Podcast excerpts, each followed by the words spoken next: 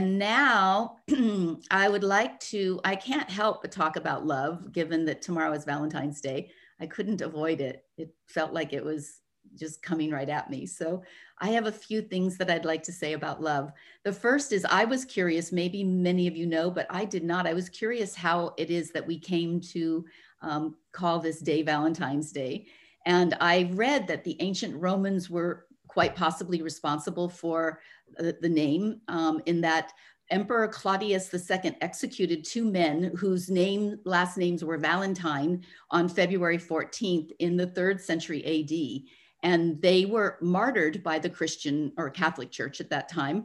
And they were martyred and then turned into saints, and that became the St. Valentine's Day. So it's actually part of a Roman, you know, there's a lineage through the Roman uh, timeline. And so as Christians celebrated this, um, this St. Valentine's Day for the saints, it then was taken on by our more secular world and started being celebrated as more of a commercial celebration of romance and love. Um, and now it's, of course, celebrated around the world in many different countries. Um, so I thought it was kind of interesting to know the roots of that. Many words embody the range and variety of different types of love. Um, as I was just thinking about it, I was jotting down some words that come to my mind about love. Um, deep affection, fondness, tenderness, warmth, intimacy, attachment, endearment, devotion, adoration, uh, worship, passion, ardor, desire, lust, yearning, infatuation, um, and besottedness, which is a word I saw that came up around love. I love that besotted. I'm besotted with someone or something. Um, the Bible says that God is love and that humans crave love from the moment they're born, that love is just part of our system um, in, to such a degree. And I think that's interesting because we talk in the spiritual world about why it is that we long for a connection to the divine and to the unfolding of um, why it is that we're here and what is our purpose and why is that in sort of built in naturally into each of us and you if you look at love as being maybe the root of that that being in relationship through love is something that is just it's our craving we want to have that in our life in many different ways um, I was intrigued to find out that there are a thousand different ways to say love in Italian. So I think when we get out of COVID, we should go to Italy because I'm curious about the thousand different ways to say love. Um, because, and of course, we know in our vernacular, in the English language, when we say we use love for everything, I love pickles, I love the you know, flowers, I love the sunset, I love this person. We use it very broadly, um, but in in ancient uh, ways and in other languages, it's very specific. You wouldn't use one uh, word for love in a in other ways. You would only use it when it's in its appropriate um, manner. So in um, in the Greek versions, they have seven or eight generally accepted versions of love. Uh, the first one is philia, and it's that means affectionate love. That's the love, uh, not romantic, that would occur between friends and family members. So we have philia love around our circle here. Um, the second is pragma, excuse me, and that's enduring love. The third is storge, it's familiar love. And then eros, which is romantic love and uh, ludus, which is playful love, and mania, which is not included in all lists, but it's obsessive love, of course. Um, so I guess some don't want to actually include that as part of the love, the love train. And philautia, which is self-love. And finally, agape, selfless love. The deepest expression of love is always selfless, always. It says selfless love is as involuntary as your breath. Is it a responding that comes out of us without giving any thought to what is needed in the moment, that we just naturally exude a response of love? That that's our, our um, default. That's where we are at all times. That is um, the most profound way to be in love, where it isn't calculated or it isn't dependent upon somebody else or something else. It's just simply how we are. So today I'd like to talk about just three different types of love. The first is the love for the divine, the source of all creation. Whether you believe that the divine is separate from all of creation, panentheism, the, the word for that is panentheism, or if you believe that the divine and the universe carry the same essence, pantheism. If you believe that we come from the divine and therefore can't help but be a piece of the divine, we have to carry that. If we are from that, and we are birthed from the divine, there are fragments and pieces and sparks of the divine that are always carried through us. Um, I believe that all of us are here in this circle because we have an interest in and an investment in being in relationship with the divine. Um, otherwise, we wouldn't be called to be together. And that we are looking for the divine both in us and outside of us, um, and finding ways to make that connection and to deepen into that connection.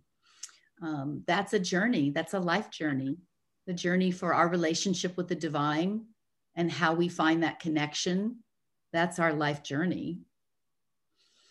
The second type of love that I would like to speak about is the love of self. Um, underpinning love is forgiveness. And without forgiveness, excuse me, one loses the power of love. Without forgiveness, one loses the power of love.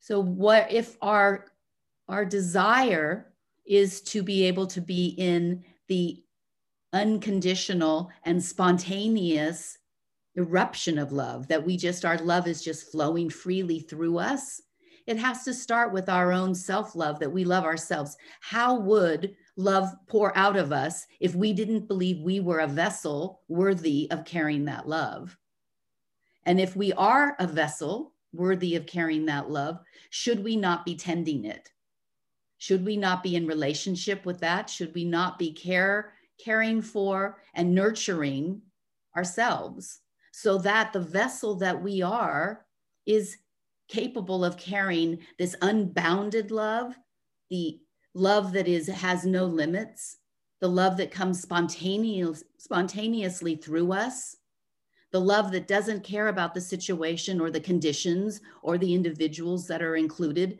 that it simply explodes through us.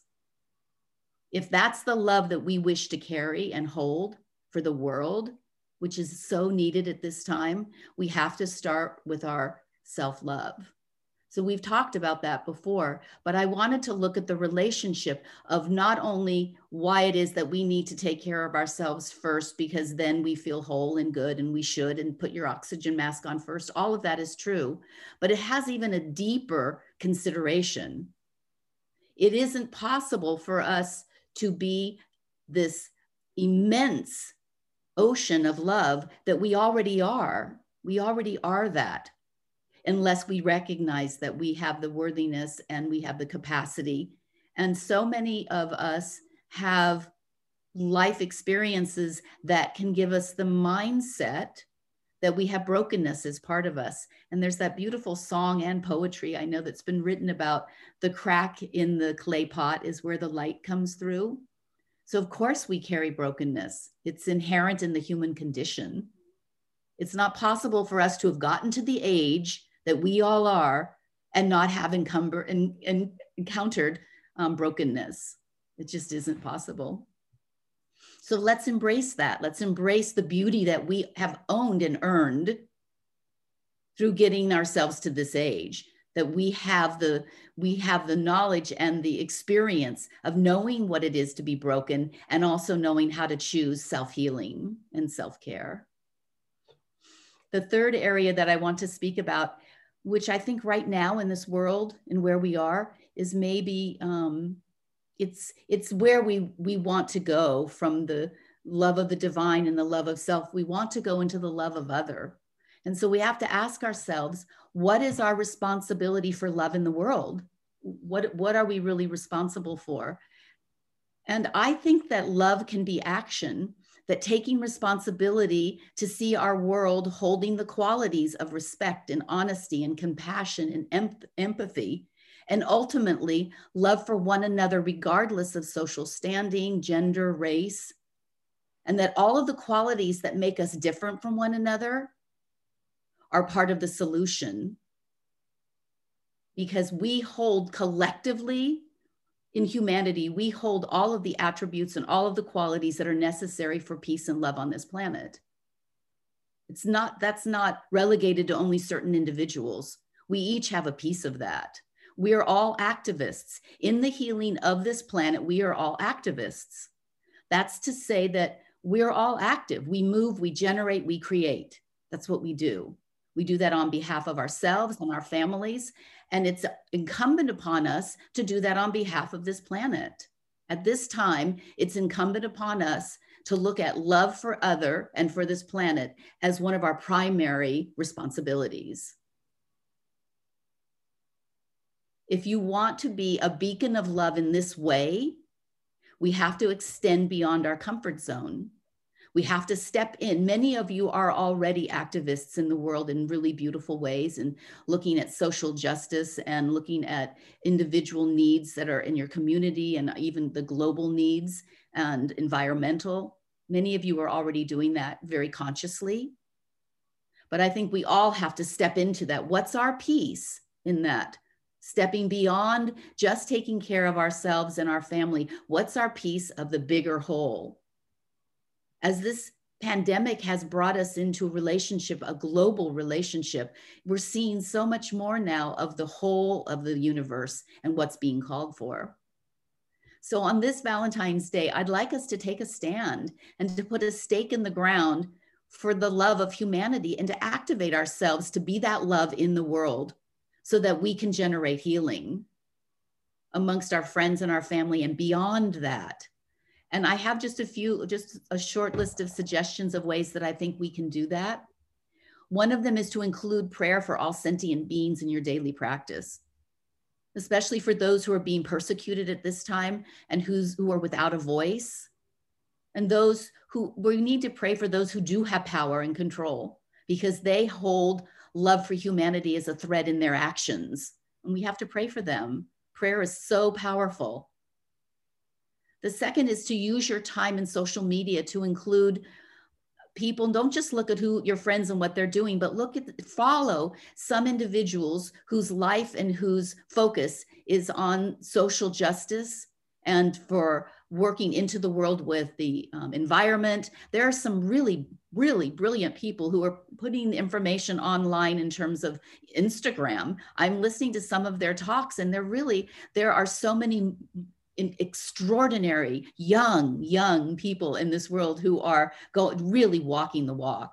Take your time instead of just looking at you know junk let's look at things that are moving and that inspire us. And choose one area that you're interested in and follow up on it Find something you'd like to contribute to, whether it's your resources or your time or your energy, whatever it is, but find something out in the world that you can offer your love and your attention to that's beyond you. It might be something domestic, it might be something international, it might be global, it might be environmental or social justice or health or basic human rights. The list is endless right now. Everything is happening online. It's so easy for us now to be a part of what's going on in terms of educating ourselves. Use your resources as your voice. Use your, resource, your resources to step into the world when we can do things now online and in that way. Use your resources to be part of the love that's spread. Be a part of the solution. Make your heart heard. Be love expressed through conscious, thoughtful presence. And we can celebrate this Valentine's Day as the marker for our commitment to raise human consciousness, beginning with ourselves and our contributions into the world. Happy Valentine's Day, ladies.